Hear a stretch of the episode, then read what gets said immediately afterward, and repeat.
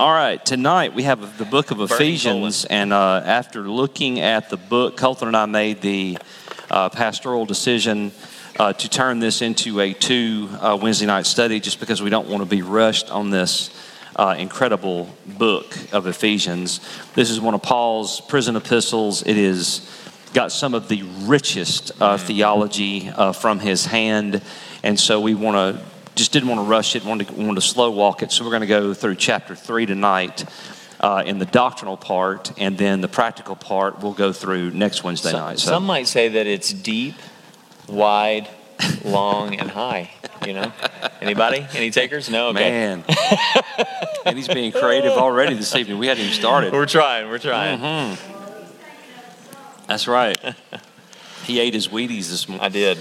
Uh, so if you have your Bible, go ahead and open to the book of Ephesians. We'll probably uh, reference the scripture uh, several times. There's a lot of passages that we're going to look through tonight. We'll try to kind of walk through. Just have your Bible open, and we'll we'll, we'll go to it from time to time. Um, we'll do prayer requests at the end, like we always do. And um, so, is everybody doing okay tonight? Everybody feeling good? Have a good day. Got some. Uh, got some OKs out there. Got yeah, some. got some uh, smiles. Jack was saying how happy he was that he saw something orange in the sky today. What was that? The sun. I mean, my goodness, it has been raining. Uh, seems like for level. two, two weeks. So, all right. Half. all right. So Ephesians, as as you know, uh, those of you on live feed, hello. I hope you're tuning in out there. It's good to see you tonight. Uh, Shelby Hazard, Colton Easer, Parkway Baptist Church. We got another staff member back there, uh, Clayton Pruitt. Got our got our kids, and Carol uh, Tomlinson has our children. Uh, this is the book that we're doing in the adult study, and the youth. The youth uh, they are doing kind of a. Everybody else is doing kind of a scaled down version of this. It is a survey of all the books of the Bible. I believe we've uh, we've kind of paced out the re- and we'll we'll go through the rest of the year. I think into about January, and then we'll be finished, and then we'll figure out what we're going to do after that. We've got time to to figure all that out. But We've tonight, been talking, and we've been talking about what to do next. we have. We're We not going to give it away. We have been talking. We've been talking about some it. good It's stuff in the really, works. really, good, really good. Some really good ideas Yeah. being batted around. So Yep, they're going to be great. Here, there's is that is that Denise Cook coming? That's That is Denise, Denise Cook. Cook. Hey, y'all welcome Denise, Denise Cook, Cook. ladies and gentlemen. There she is. All right, there she is. We're a family. We love Yeah, each other. That's right. Deanna's wearing red tonight. That's Mark, right. Mark uh, Woods is here, ladies and gentlemen. Red. Uh, that reminds me, what happens this Saturday, guys? Men's breakfast. Hey, man, look at that. We hadn't Men's even announced it. It's There it is. programmed in there. They're ready it is. for It it. is. Actually, he timed his entrance, so he told me he didn't. I'm kidding. I'm, I'm just totally joking. He probably did do that. He's a smart guy. All right, well, what we've got here, looking at Ephesians, um, got you some pictures in here. Does anybody know what that is? That is the Ephesian amphitheater, is what that is. The ruins of the Ephesian amphitheater. Okay, so they used to have like music and plays and those types of things back in the ancient times. That's a different view of the uh, of the amphitheater.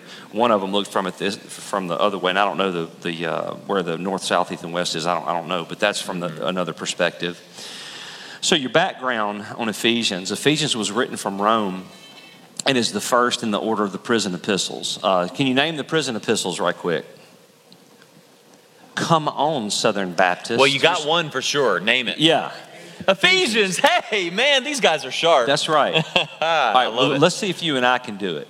So, it's uh, Ephesians, Philippians, Colossians, Philemon. Yes. So, there's four. So, remember that. What are they called again? The prison epistles, the letters that were written where? While Paul was in prison. So he had a lot of time on his hands, right? Should we also say Second Timothy? You would pull that one. um, yes, Second Timothy is, is definitely his last will and testament. That was like the. Uh, that was like the. yes, going he, to he was fa- he, he was facing martyrdom. Yeah. for, for sure. Mhm. So. Uh, yeah, so prison epistles. So, so it's, it's just interesting that some of his uh, deepest, richest theology uh, was written while he was in jail. So, what do most people do when they're in jail? Complain, why me, this kind of thing. What did Paul do? Rejoiced and wrote some of the richest theology the Bible has in the New Testament. So that's I a- mean, it produced a tonight. verse that we all love and know so well. I can do what? All things all through Christ things through Christ strengthens who me. strengthens me. Yep. Right. That wasn't. He wasn't talking about throwing a football like Tim Tebow. Right. He was talking about being in prison and being content in Christ. So he wasn't doing the Tebow. So that's, That's right. not what he was doing. Dr. Stringfellow here gives you some background. Uh, we, we won't go to all this background, but you, you can do this in your own time if you'd like. He kind of shows you the direction in the book of Acts and how he, how he got here. So, Paul was forbidden by the Holy Spirit to enter Asia, where Ephesus was the center in Acts 16 6. He was called by a vision to where? Who's ever heard that terminology, the Macedonian vision? You ever heard that terminology? That's, that's what he's talking about here. This would have been the book of Acts. And what happened was Paul saw, uh, saw a, a vision of the Macedonian man. And of course, the big debate is who was the Macedonian man? And we don't know. Some people think it was Jesus, other people think it was somebody else. We, we just don't know who the. Do you know who, who, what, what theory No, have you heard? I, I, I don't have a good theory on Okay. it. Okay. I mean, I don't either. Yes. All right. What's your theory? Do we really? Do we want to hear Jim Winchester's theory? yes, of course. Okay. What's your theory, Jim? The jailer? The The, jailer. Philippian jailer. Okay. All right. All right. Okay. He was there keeping them. The wall, and an earthquake came. They were Mm-hmm. singing. The wall fell down. He was going to kill himself. Yep. Yep. They called him in there. Said, "Don't do that." Okay. He saved. I'm gonna tell you what, y'all. We got to give. give Yeah, Jim that was pretty Winchester- good. That's that, pretty good. That was. That was a theological, what we call in theological circles, a, theolog- a theological treatise, is what that was called. I like So- theological too. You like that? I've- that's Theological? something new right there. I like Well, that. it The Trinity, I'm- three. I've been, I've been tongue, We're I've been- onto something. I've been tongue twisted all day. I don't It's know okay, why. man.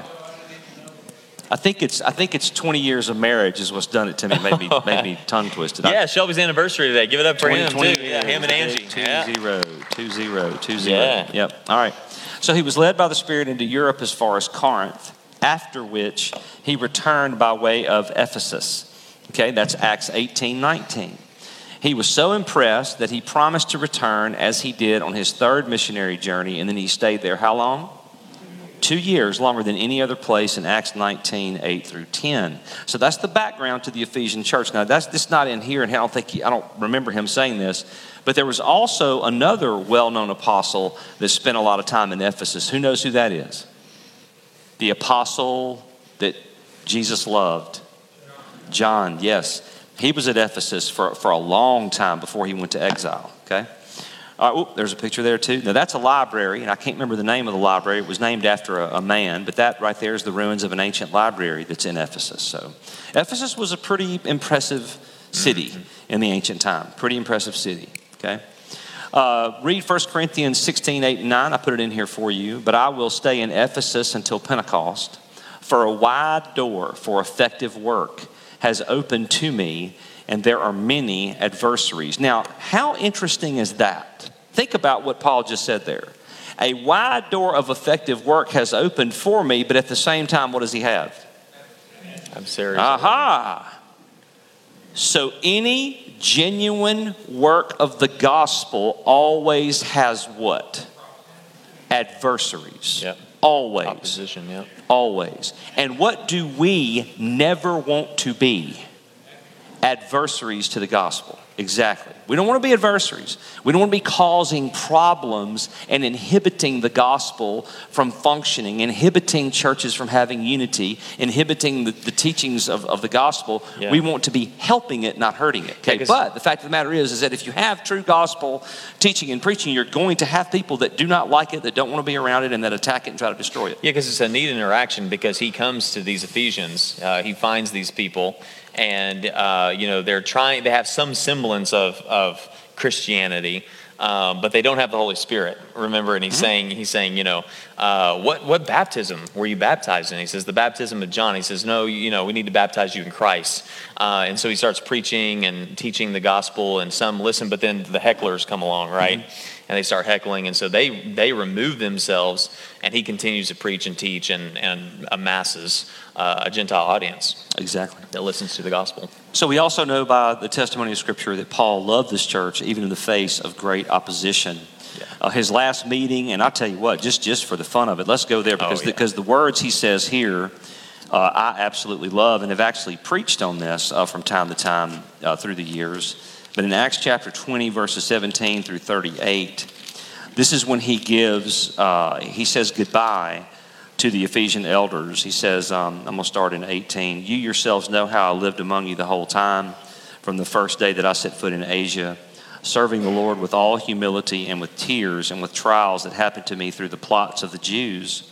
How I did not shrink from declaring to you anything that was profitable and teaching you in public and from house to house, testifying both to Jews and to Greeks of repentance toward God and of faith in our Lord Jesus Christ.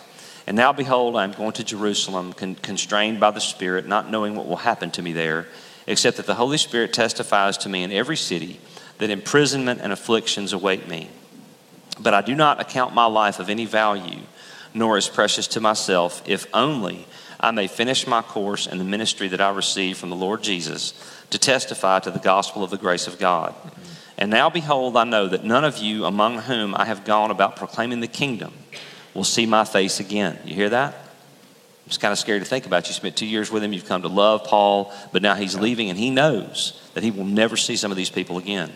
Therefore, I testify to you this day, listen to these words very carefully I am innocent of the blood of all of you, for I did not shrink from declaring to you the whole counsel of God. So, what is he saying there? Absolutely. Yeah. We, it's our job as gospel ministers to preach to you the truth of the scriptures. Whether you receive it or not is not our responsibility. It's yours and God's, okay? Pay careful attention to yourselves and to all the flock in which the Holy Spirit has made you overseers, just another word for pastors, to care for the church of God which he obtained with his own blood. Listen to this very carefully. I mean, this is scary stuff. I know that after my departure, what does he say next? Fierce wolves will come in among you, not sparing the flock.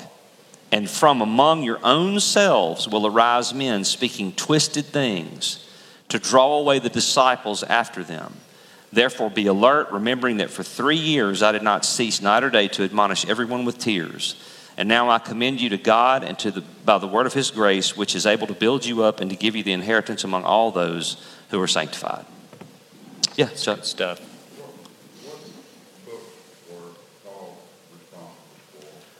You mean what did he write? Yeah, the, Quite a bit of the New Testament. Yeah, we, we refer to them as the, as the Pauline epistles. And the Pauline epistles begin with Romans, okay? And if you just take your Bible and just flip through all these letters he wrote, except for, um, let's see, uh, They don't know about Hebrews. we, we're not sure. we're not sure about Hebrews, and well, I'll tell you the easy way to just tell you is that the other ones will bear somebody else's name. Peter wrote Peter. All right. James wrote James. So all the other ones are, are from Paul. Just think of it that way. Okay. yeah. That it? Yeah. Starting starting at Romans. there. Yeah. Starting at Romans. Yeah. Starting at and, Romans and and all and all of his letters were written to churches, except the ones that were written to individuals. First and Second Timothy and Titus. So he went into an area and he planted churches, and then he left that area and he would get word that certain things were happening in those churches, and then he wrote letters and he had couriers take those letters back to the churches to be read publicly in the church. In where? In prison, uh, just arrested for causing trouble with the gospel. Yeah. He was persecuted for preaching the truth. Yeah, it's it's like a lot of people, a lot of Christians that go that like I remember back in the 70s when, when abortion was first legalized in the in the early to mid 70s, and you had you would have Christians go down there and form uh, arm locked lines around abortion clinics to try to prevent people from going there. And the police would come and arrest them all and put them in jail. Uh, that that's that's how that he stuff like that. Yeah. He would be preaching against the temple of Artemis and, and preaching against idolatry and he would cause people who were making money off the idolatry to get angry and they would accuse him of you know of, of you know teaching false doctrine or something or you know they would pay money to certain magistrates to get him to go down there and arrest him and put him in jail things like that Yeah. His arrest originated in Jerusalem. He go back to Jerusalem. he, he got persecuted everywhere he went I, I, Yeah. I, I don't know that we will ever know how many times he was in jail. Did he end up in the Roman prison because of what happened in Jerusalem? I- I'm, fa- I'm fairly sure they, they took him to see Festus and to Agrippa. Yeah, I Yeah. mean, that was the, yes, yes. Okay, all right, there's another, no, that right there are the ruins that are still there to this day of the Temple of Artemis. Okay, and then I've got the picture of the, like a rendering, an artist's rendering of the Temple of Artemis, and that would have been what it looked like in its heyday, was the Temple of Artemis. Now, Artemis was the goddess of hunting, I think I think so. or the goddess. She was a goddess you're of, of something. She, they, every time you saw her, she had a bow and a, and a, and a hunting dog with her, pretty much. Uh, sounds like our kind of woman, right? I'm just kidding. That's a joke, y'all. That is that is a jo- that is a joke, everybody. It's just a joke. So the central message is blessed be. I'm just trying to make y'all laugh, so you're paying attention.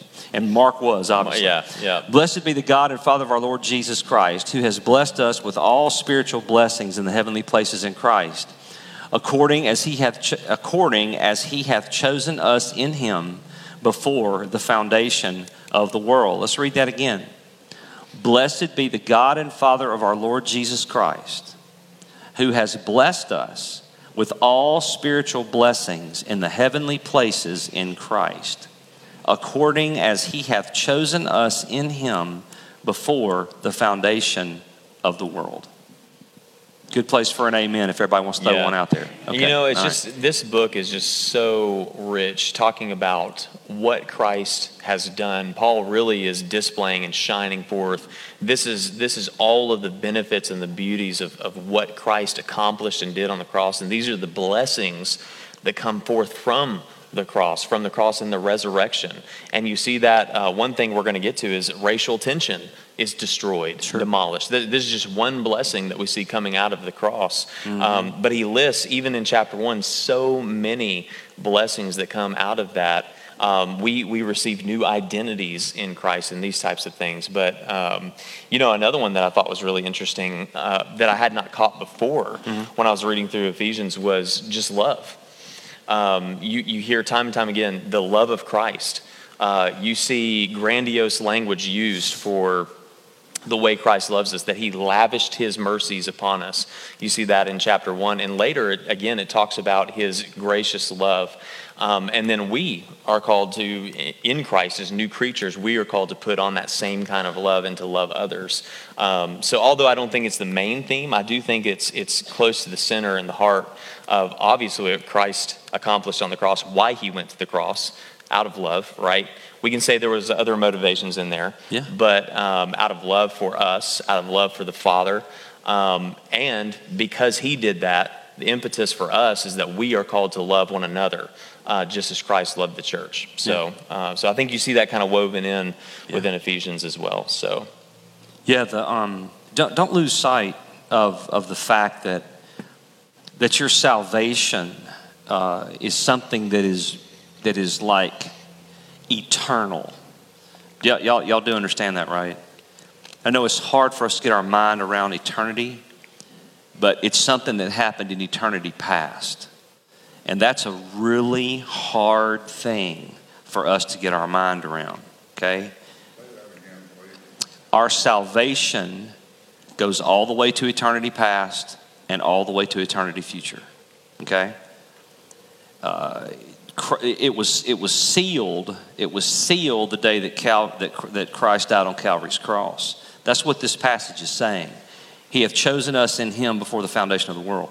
So before any of this was set in motion, the plan of salvation was already planned out. That's what I'm trying to tell you. Y'all understand that? It's incredibly difficult to grasp. And it makes a lot of people incredibly uncomfortable to hear. I, I've never understood why. Uh, I've never understood why. Uh, because to me, that's where my assurance for salvation is, is to know that it's in God's hands and not mine. Amen? Right. Because if it's in my hands, I can promise you I'm going to lose it. Yes, Denise? Yes, I agree. See that? See, that's the way I think about it too, Denise. I think that they're very comforting words. But but to some, the thought that this happened, that this began outside of our life and time, is just deeply troubling to some people. And I don't understand. To me, it's incredibly comforting, but to others, it's it's very discomforting. So I just Yeah. like to emphasize that whenever this high, because this eternal security of the believer election, however you want to to describe that theology, this is one of the, the most important, highest doctrines in the scripture. Uh, you will hear Baptists say this phrase all the time once saved, finish it for me. Right, okay. That, that phrase catches a lot of flack in today's culture, okay? There's nothing wrong with that statement because if you are truly born again, you will always be born again. So if you are truly saved and you're always saved, what happens is, is that you have people running around saying they're saved, that what? They're not saved. And so they're saying they're saved, they're self deluded, and the Bible teaches that very clearly in multiple places. And so they're living a life that is not reflective of the scripture, but yet they're saying that to everybody when they live. And so it's brought transgression upon that statement. But the statement itself, according to scripture, is absolutely true. And this is one of the proof texts behind it. So, we as Baptists, one of the reasons why I'm Baptist, and one of the reasons why you're Baptist, and all of us are Baptist, is that we believe that mankind are sinners, right? And that outside of Jesus Christ, there is no hope for us. And, and within Jesus Christ, if we truly come to Him, if we have truly come to Him in repentance and faith and been born again by His Spirit, that cannot be taken away. Well, cannot be taken away. Case in point, I mean, So- verse 13 in chapter 1, he says, In him you also, when you heard the word of truth, the gospel of your salvation, and believed in him, were sealed with the promised Holy Spirit.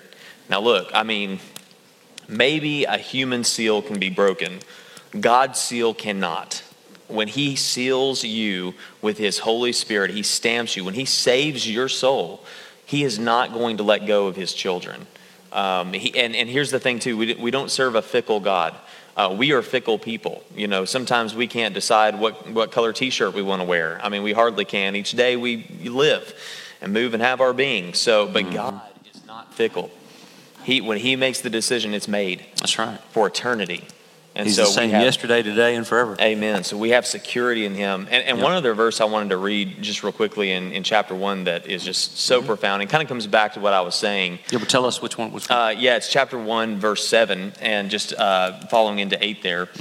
In him we have redemption through his blood, the forgiveness of our trespasses, according to the riches of his grace. I just love that language. His grace is not just grace, it's rich. And he goes on, which he, what does that word say? Lavished. Eh, Not, not stingily you know, eked out a little drop, right? That's not what, what's the picture of lavishing? Pouring, right? You know, do you guys remember the ice bucket challenge? Right? Y'all remember seeing those on videos? And just, I mean, it's like God is just like, boom, just dumping the whole bucket on you. He's lavishing us, which He lavished upon us in all wisdom and insight, making known to us the mystery of His will according to His purpose. You know, the, the example I've always thought about when you hear lavished is like, um, have you ever like been using your water for something, the water faucet outside, and then you go away and you get caught up in something else, and then all of a sudden it hits you that you realize what? You left the water on. Then you go back out, and what do you see when you walk out into the yard? Just water, man, just water Streams. everywhere.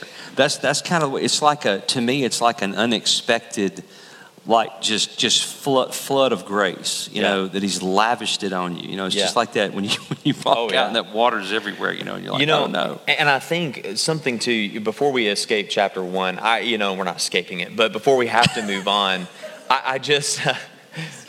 Wow, that was terrible. He's trapped. Lord, help me. You sealed me, Lord. I can't escape. Okay. Um, you see so much language. This is, again, kind of like what Shelby was saying. The ball is in God's court, it starts there. Um, you know, it says that, and, and I know this this language makes us uncomfortable, and we have to, we all have to wrestle with what's given to us in His Word. But when it says that, um, when we were reading that verse in verse nine, there, according, um, making known to us the mystery of His will, according to His purpose right we're again we're, we're stepping into what paul's doing here is he's praising god first off he's praising god for his mighty works and his will his workings in the world i mean paul is just flabbergasted that god would do something this magnificent toward rebellious sinners that are running away from him. Mm-hmm. And he says that we I chose you, I predestined you, I called you. He is he is God is extending his gracious love and lavishing it upon us. I mean it's it's incredible. It, it really, it really is. Yeah. It really is. It's a great thing. But I marked in my Bible verses three through thirteen as the eight blessings, the eight blessings of God through Jesus Christ. We got these blessings. God gave them to us through Jesus. Yeah. And I have, the- uh, you know, I've got, he chose us, he predestined us. Yeah. He, uh, he accepted us. He redeemed, he, he redeemed us. Mystery of myself, his will was, he gave us that. He inherit, we get an inheritance. Yeah. That- Amen. Yeah. Jesus has, we get, you Right. Amen. Right. know, that, that, that is so strong. Co-heirs. You know, and, and I think the people just needed, needed to hear that. Yeah, that, that's, that's why when you hear, you know, when you hear talk about inheritance in the scripture or a father leaving an inheritance to a child, I mean, there's nothing wrong with having a worldly inheritance if he leaves you some form of wealth.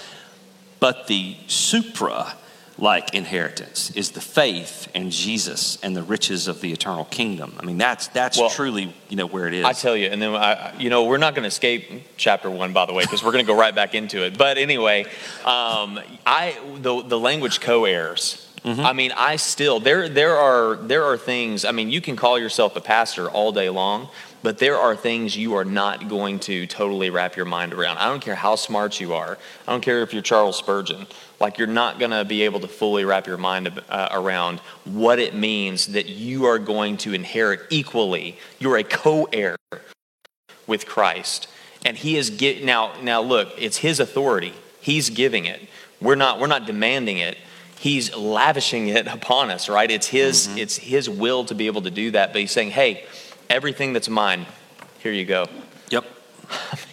Golly. Yep. It's it's amazing and I still like sometimes I'm like, "Lord, really?" Like, you know, like mm-hmm. I, it almost is so loving, it's like uncomfortable a little bit. Got a question, not to take us back, but in verses three and four, and we keep, and, and five, we keep mentioning predestination. Yes. What do we, uh, say believe in predestination? Yeah. A lot of people out there that can take that too far. Sure. Right.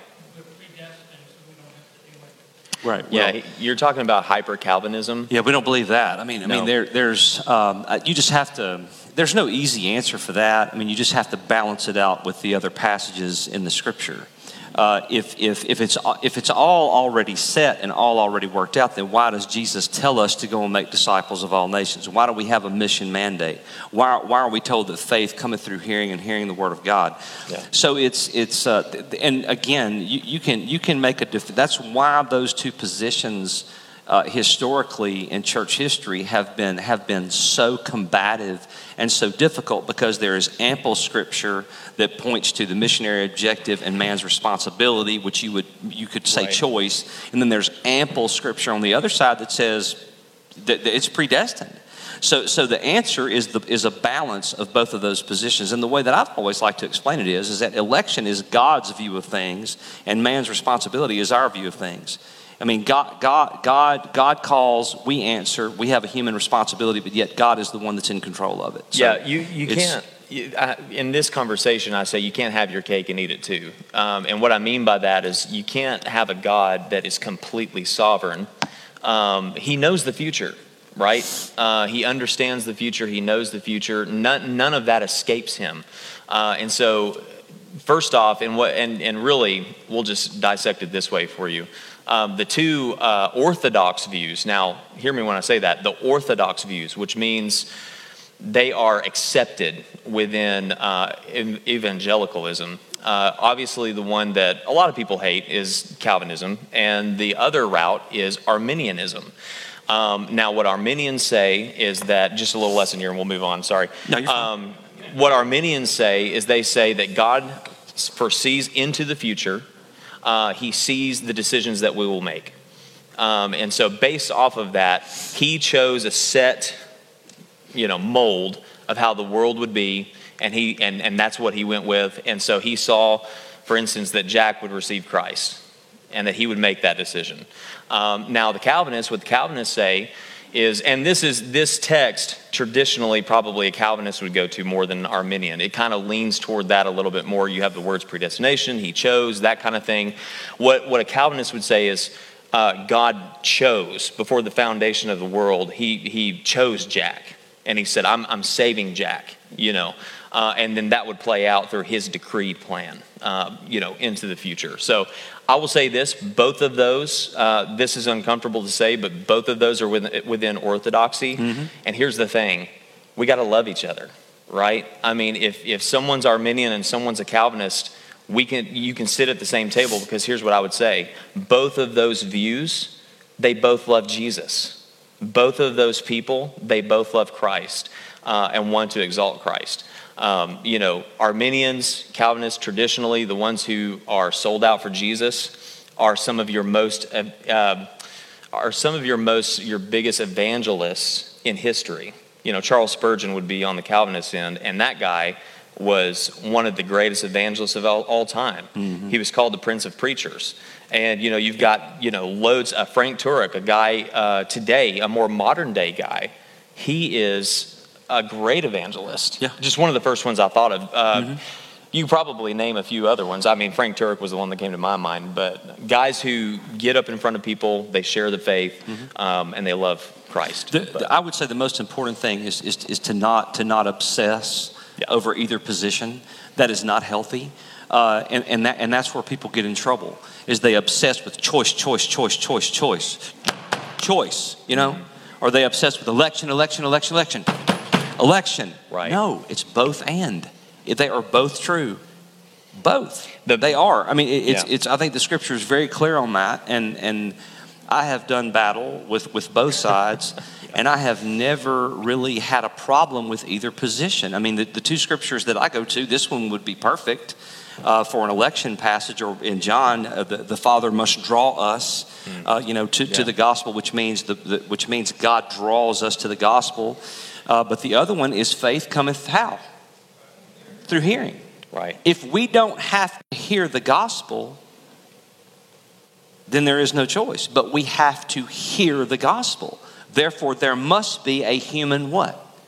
Response to the gospel. So, yeah. so it's not, it, it, it's, there doesn't need to be a fight. Yes, Brandon? So, in other words, God's got a play, He's got to call us actors, it. Yeah, sure. Yeah. That's a good way to put it. Let me yeah. let me give you one text.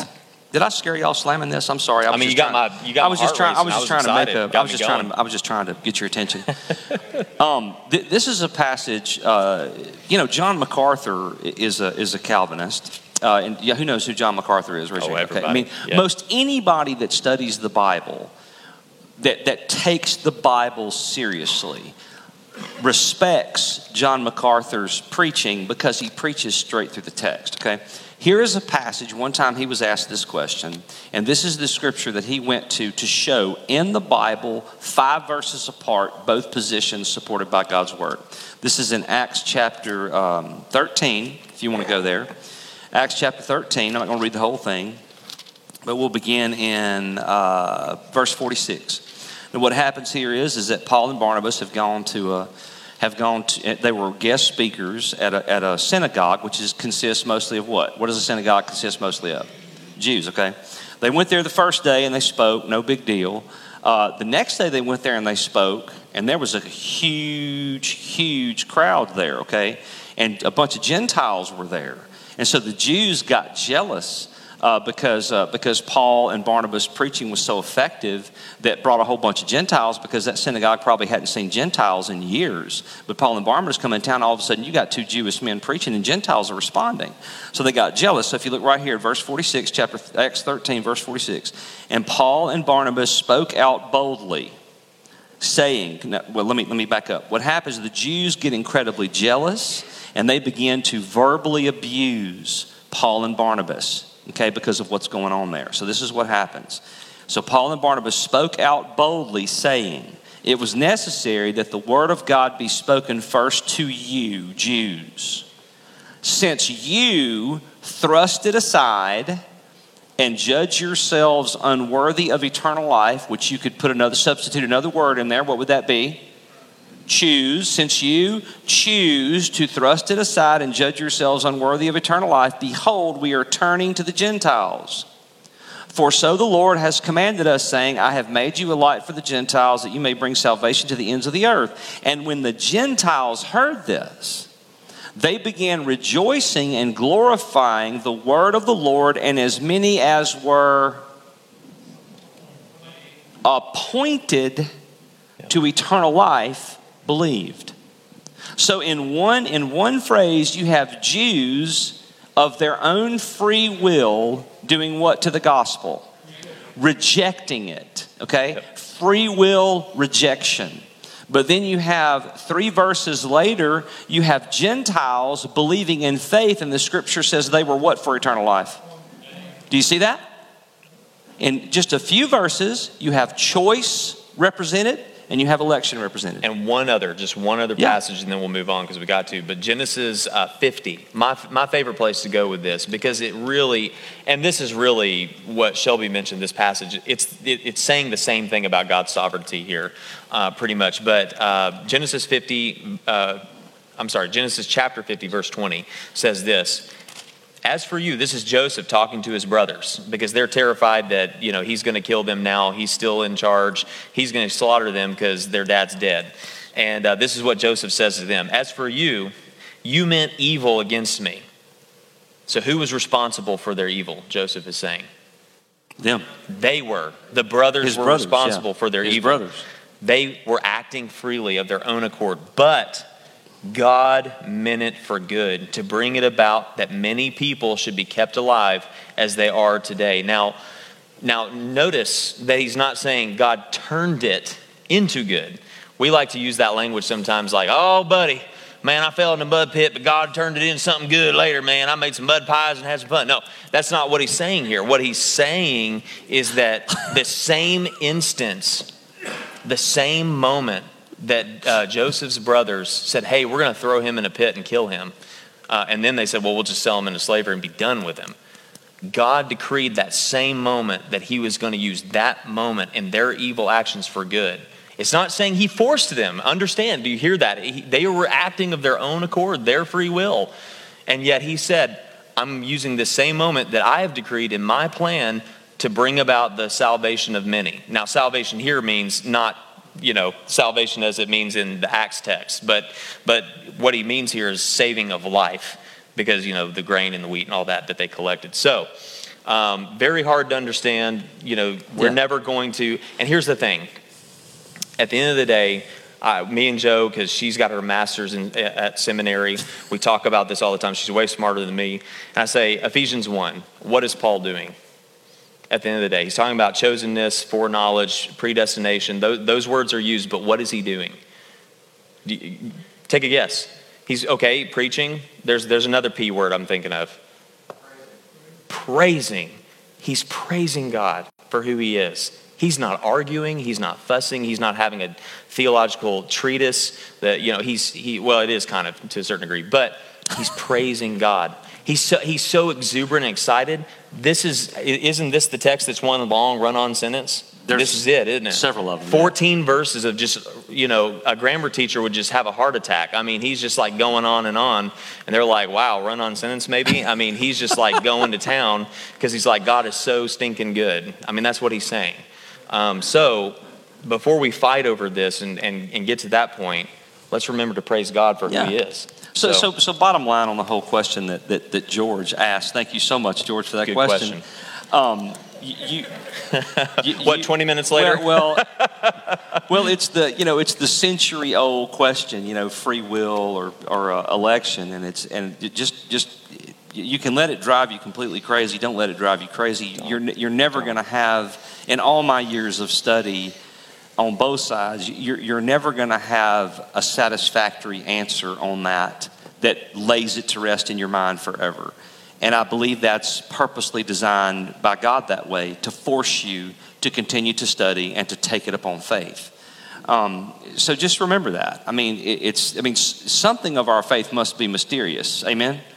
And and and that's one of those things. You, your salvation, how how Christ's death on the cross 2,000 years ago saves us today mm. by hearing words of truth and believing, that, that's a, just a miracle of God Yeah. that we are never going to completely understand. Yeah. And there is, it, there is no, Paul would say it's irreverent babble and causing gangrene and ruining the hearers and the speakers. If you get into this sick, twisted, nonstop debate try, trying to figure all this stuff out, some of this has to be taken on faith and leave it there. Yeah. Trinity falls into that. Incarnation falls into that. Election falls into that. There's several several deep theologies in the scripture that fall into that. You Yeah. ain't gonna fully understand them as a human being this side of heaven. Period. And the only thing I would add to that, because me and Shelby, You would add to that, I'm uh, one thing, one caveat to that. man. Sorry, George, man, I'm blaming George. It's George's fault. uh, I would add to that, we care deeply about theology, and, and we know that you guys do too. We talk about these things. And I would just encourage you don't allow uh, the traditional viewpoints of, these, con- of this conversation to dictate how you're going to approach the word. Don't allow, and this is what I mean by this. Uh, let's go back to that word predestination. That word scares a bunch of people. And so when they read uh, Ephesians chapter 1 and they start reading and they see the word predestination, they're like, oh, uh, Ephesians chapter 2. It's like, no, don't do that. Don't do that. Like, you know, read it, enjoy it, study it, let it bother you. Yeah. Goodness gracious. I mean, Just like I- Revelation does. Amen. Oh, you know, the one that did me was Romans 9. And I and I had to dig and weep and you know, I, I had never run across a chapter like that. And it blew my world up. And I, I had to wrestle with the text and try that's a part of my testimony. And I had to just and I was like going to Christians like, Have you read Romans chapter 9? You know, and they were like, and they were like, uh, what are you talking about, Colton? You're crazy. You know, you're taking the word seriously. What? You know? So um, but but don't allow it to and, and two, don't allow the traditions of the past to give you a, uh, a, a bias, you know, a, a, a bias that you didn't earn, right? Uh, knowledge that you didn't earn. Earn it for yourself. Get in there, dig in, uh, and come to your own conclusions. Make sure they're healthy ones. You can talk to your pastors. We're a little crazy, but we're not. That, that, and I got to hand it to you. That was a good follow up. I got to Cool. admit. I'm glad you said it. I am. All right, Ephesians. All right, now, if we don't hurry up, Gotta go, We're gotta gonna go. Have, we're gonna turn two Wednesdays into three. Amen. I thank you, Goodness thank you, Tony. Thank you. All right. All right. This is the doctrinal structure, chapters one through three. This is the how he divided the book. Our heavenly calling, one through three, and our earthly conduct, four through six, four through six. So it's really very simple. The first three chapters are the theology, who we are in Jesus. The last three chapters are how should that look in our life as Christians. Okay. Hey, look, I'll take this one. I'll go fast. Okay. You'll never know what hit you. Okay. All right. The, uh, the church, uh, the church is a body. Okay, and I love how he does this. Paul begins with a great uh, pouring of praise for our possessions in Christ. And that's kind of what Jack was talking about, the eight. I think he comes up with 13. Uh, we are in Christ. I love that. And, and I think you just need to say this along in your head. Uh, you can say it out loud if you want, but we are in Christ. Uh, verse 1 We are blessed with spiritual blessings. Yeah. Three, uh, he has chosen us in him. Four, uh, the adoption of us by Jesus Christ. Adoption, man, we are adopted as children, his children.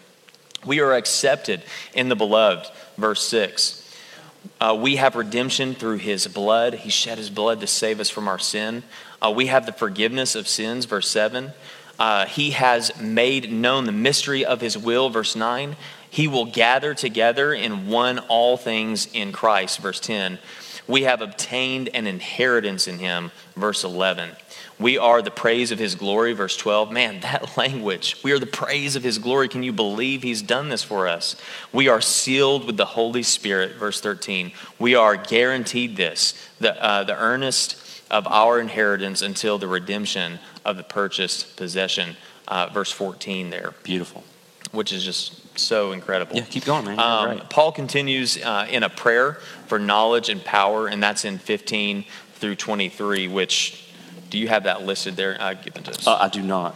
I mean, it's just, it's really good. He gave you parts of it there in verse 17 and 18, but uh,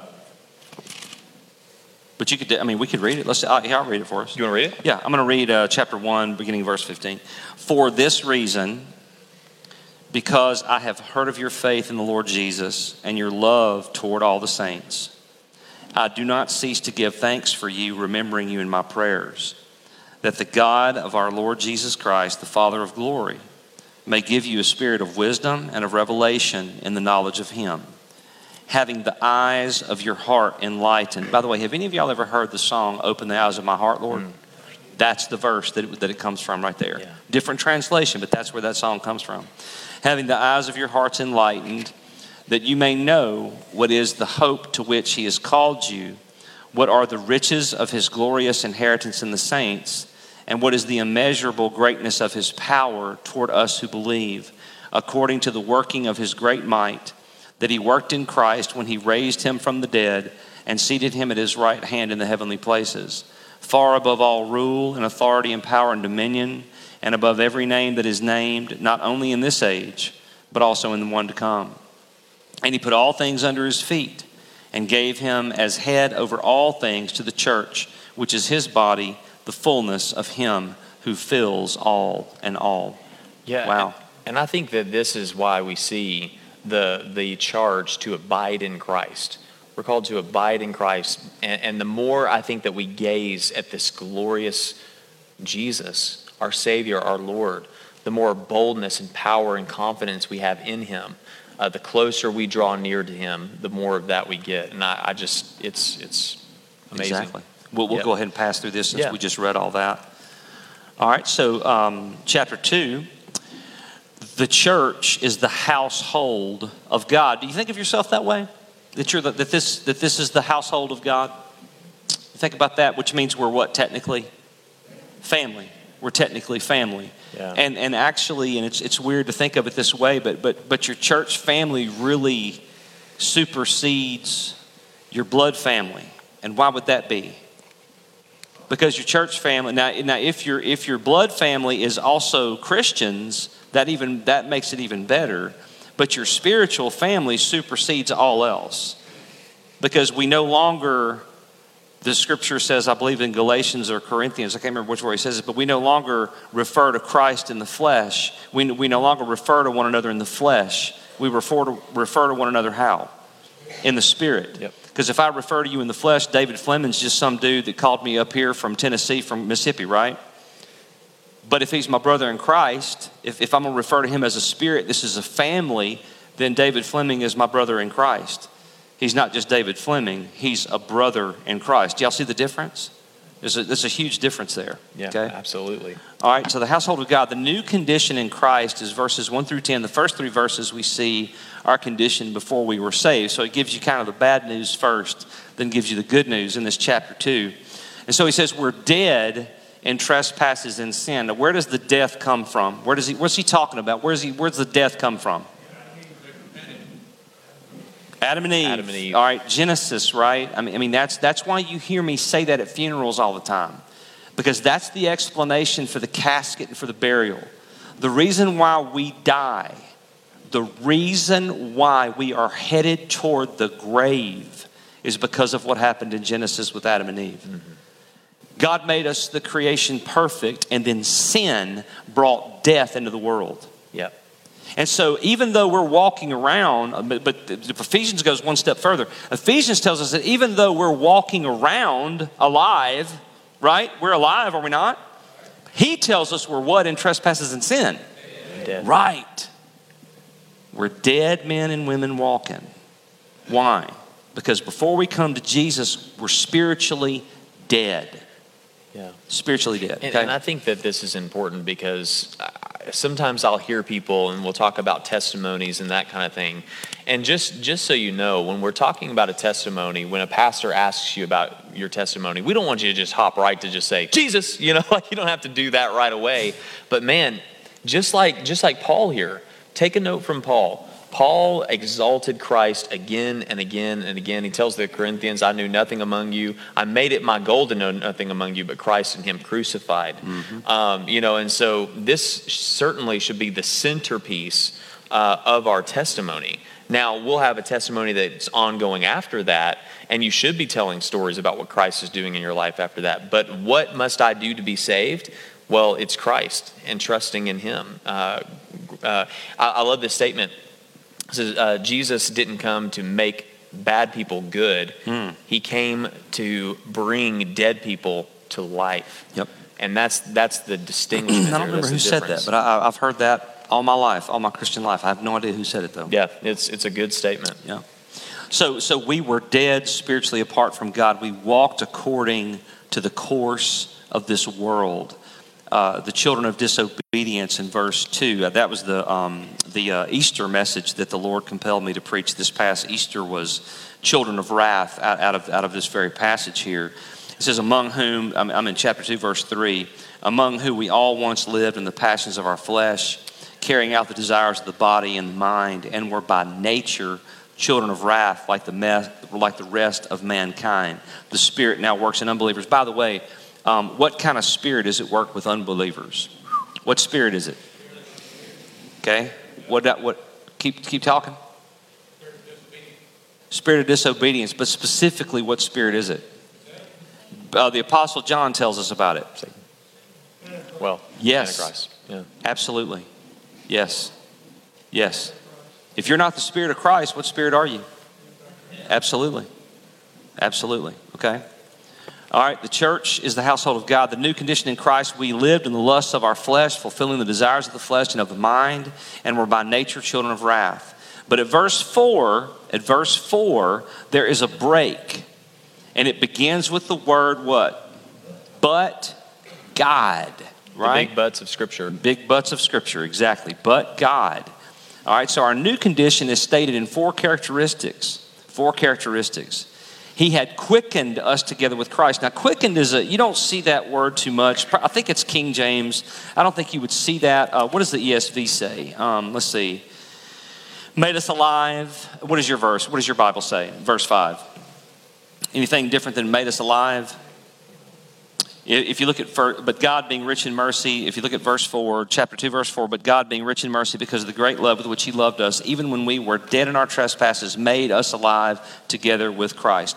Uh, the King James has quickened us together. What, does any other Bible say anything different? No, nothing different? Okay. Then God has raised us up together and made us sit together in heavenly places in Christ Jesus. Now, are we, so is He saying we're sitting in heaven right now? That's exactly what He's saying. That's exactly what he's saying. I mean, in the flesh, we're sitting right here, but as far as God's concerned, from the fountain, now here's what blows your mind. Now, this is what people don't like to hear. Okay?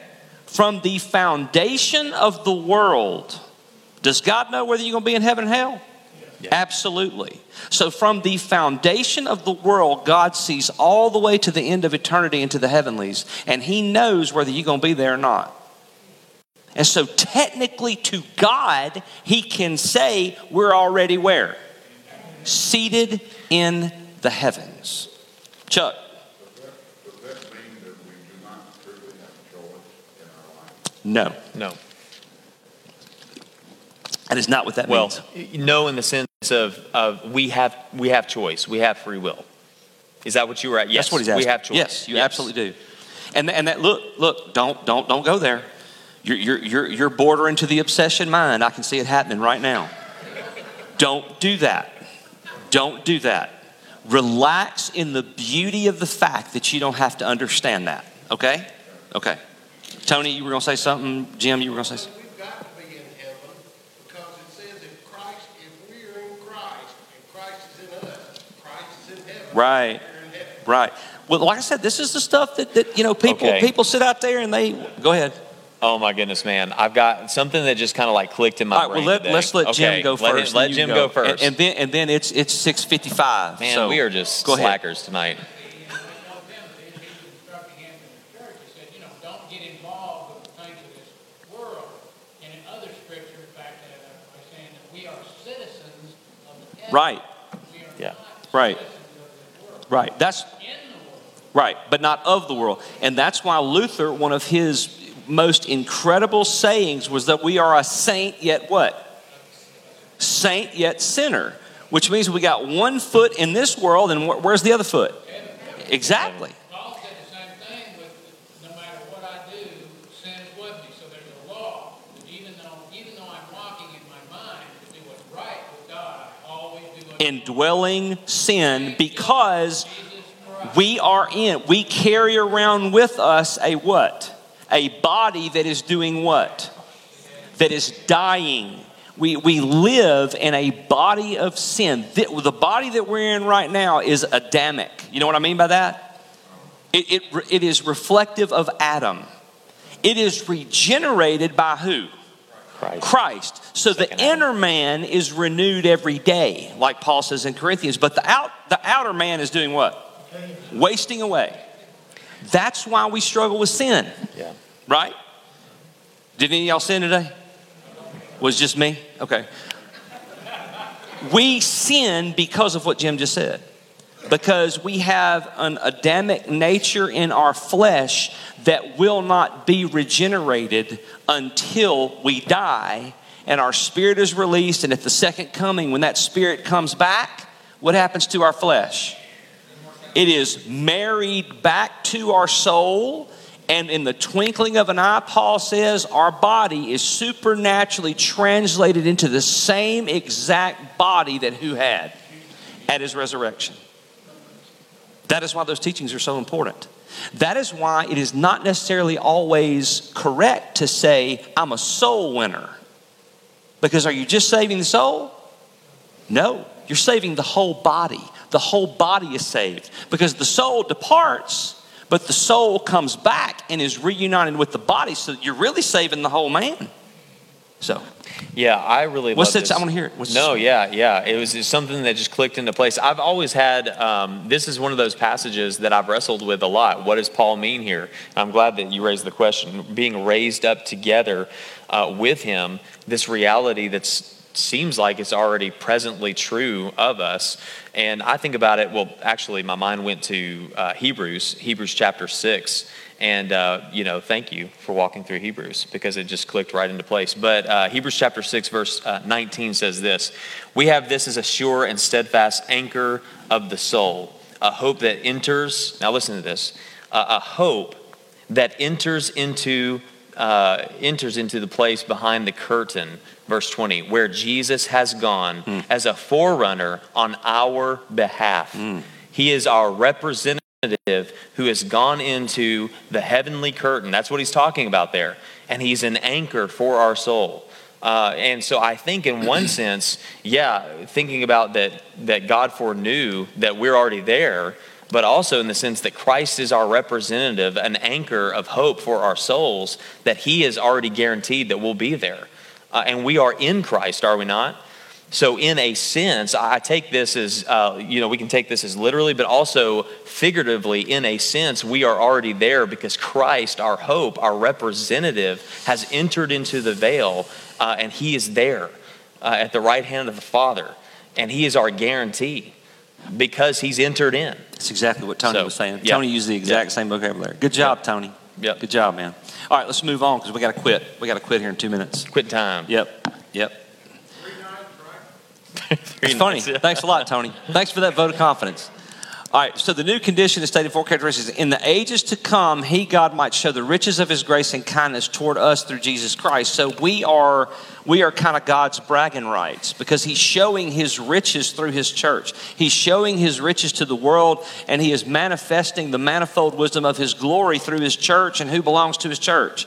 Us, exactly. So by grace ye have by grace are ye saved through faith, for we are his workmanship created in Christ Jesus unto good works. So you're saved not just to hang out and drink cokes and eat moon pies, right? You're not saved to just, just hang out and just use your freedom in Christ, just do whatever you want to do every day. You are saved because you are His workmanship. And He has work for you to do that your works might be as a light so that people may glorify who? The Father in heaven. Just, I was doing the, the, uh, the Christ Sermon on the Mount, Yep, but nobody got it. Okay. This is divine grace, no human merit at all. Okay? All right. Um, let's do one more panel and we'll quit. Uh, now, Paul gives our new relationship since we changed our old condition. Paul reviews some things in our past in verses 11 through 12. We were aliens without Christ, strangers, no hope without God. That pretty much describes me before I came to Jesus for sure. In verses 13 through 18, Paul says again what?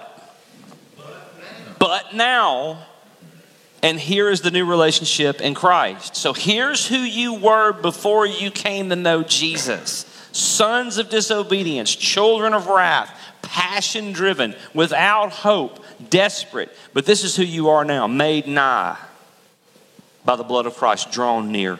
Yeah. Drawn near to God's presence. Mm. He is our what? Peace.